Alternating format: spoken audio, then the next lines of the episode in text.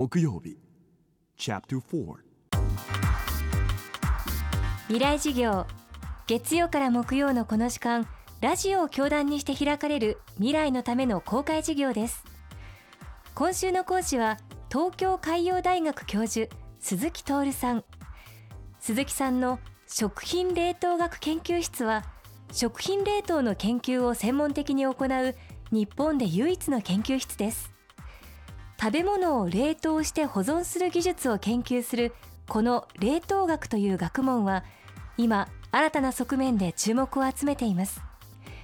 今日は人間が長い歴史の中で手に入れた冷凍という技術の今と未来について伺っていきます。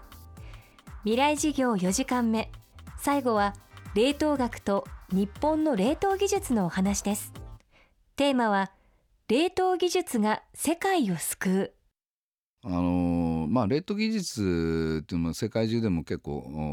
研究されてはいますけれども海外の学会って最近驚いたのは日本であのパーシャルフリージングっていうのがもう20年ぐらい前ですパーシャルフリージングって言ってですねマイナス23度3度4度ぐらいのところで保存しようっていうことを言い出したんですね。でこれはもうマイナス18度にすると食べ物の中の、まあ、こう凍るべき水がほとんど凍ってしまうんですがマイナス23度だと、うん、その一部が凍るだけなんですよ。でだからパーシャルっつってるんですけど部分的に凍らすそうすると表結晶ができることによるダメージが割と軽減されるんですね。ただあんまり長持ちしないんですけれどもチルドよりも長持ち、えー、冷凍よりは短い。だけどクオリティはまあ、あの保存期間短いんですがいいと回答した時元の状態これをですねパーシャルリージングって言っててもう30年近く前にあの日本の家電メーカーさんが売り出したと。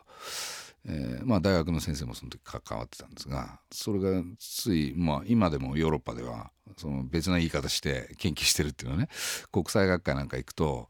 あれ日本でもう何十年前にやったことやってるよねっていうのはありません。あとすり身っていうのがあるんですが今世界ではカニカマっていうのがもう大製品になってその原料としてすり身っていうのなんですね。これすり身っていう原料は95%以上冷凍の原料を使ってるんですね。そこにいろんな少し糖類ですとか加えてあげないとタンパク質が変化しちゃってかまぼこにならないんですよ。あのプリプリのあの歯応えが出てこなくなっちゃう。でそのその技術冷凍すり身を冷凍して保管しようっていう技術は日本がもう全て大体あのリードして作ったわけです。これも30年40年ぐらい前に完成されてるわけ。にもかかわらず今ほとんどもうすり身作ってるのは外国ですから。で最近もその辺の研究をやってるっていうことからすると日本の冷凍技術はかなり進んでいると。ある意味では私が見るにはもうガラパゴス状態。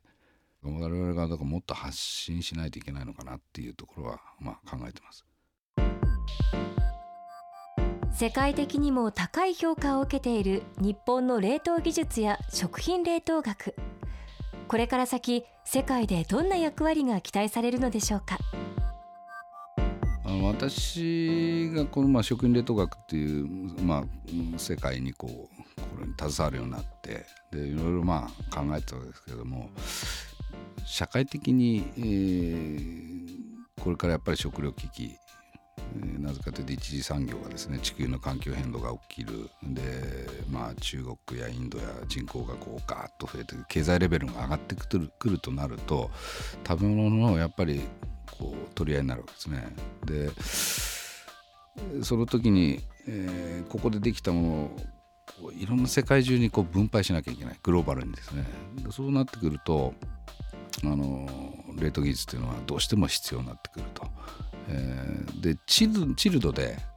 凍らさないで飛行機で運んだらいいじゃないかと、えー、いうところもあるんですがこれエネルギー考えるとですね輸送費ものすごい違うんですね。CO2 排出量と考えた時に、えーまあ、冷凍して運ぶのともうガーッと飛行機で運ぶカニを一つ運ぶにしたって全然違うわけですそういった意味では、まあ、冷凍技術っていうのは、適度なあの省エネになるであろうとそれから安定供給できる気候変動が起きた時にストックしておいてこう供給できるというような意味でトータルすると私は省エネだと思ってるんです。ロスを少なくするフードロスを少なくするという意味で、えー、冷凍技術をもっと進化させなきゃいけないだろうと。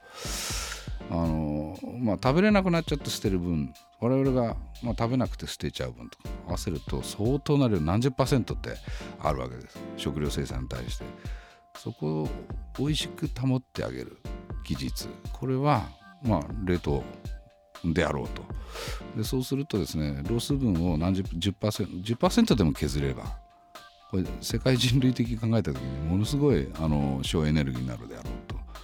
ということで美味しさ追求のための冷凍。ということを考えています。未来事業今週は東京海洋大学教授鈴木徹さんを講師にお迎えして冷凍の今と未来について。今日は冷凍技術が世界を救うをテーマにお送りしました。この番組はポッドキャストでも配信中です。バックナンバーもまとめて聞くことができます。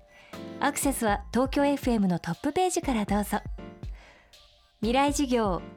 来週は哲学者で津田塾大学教授の茅野俊人さんの講義をお送りします。未来事業。この番組はエンパワードバイイノベーション。NEC がお送りしました。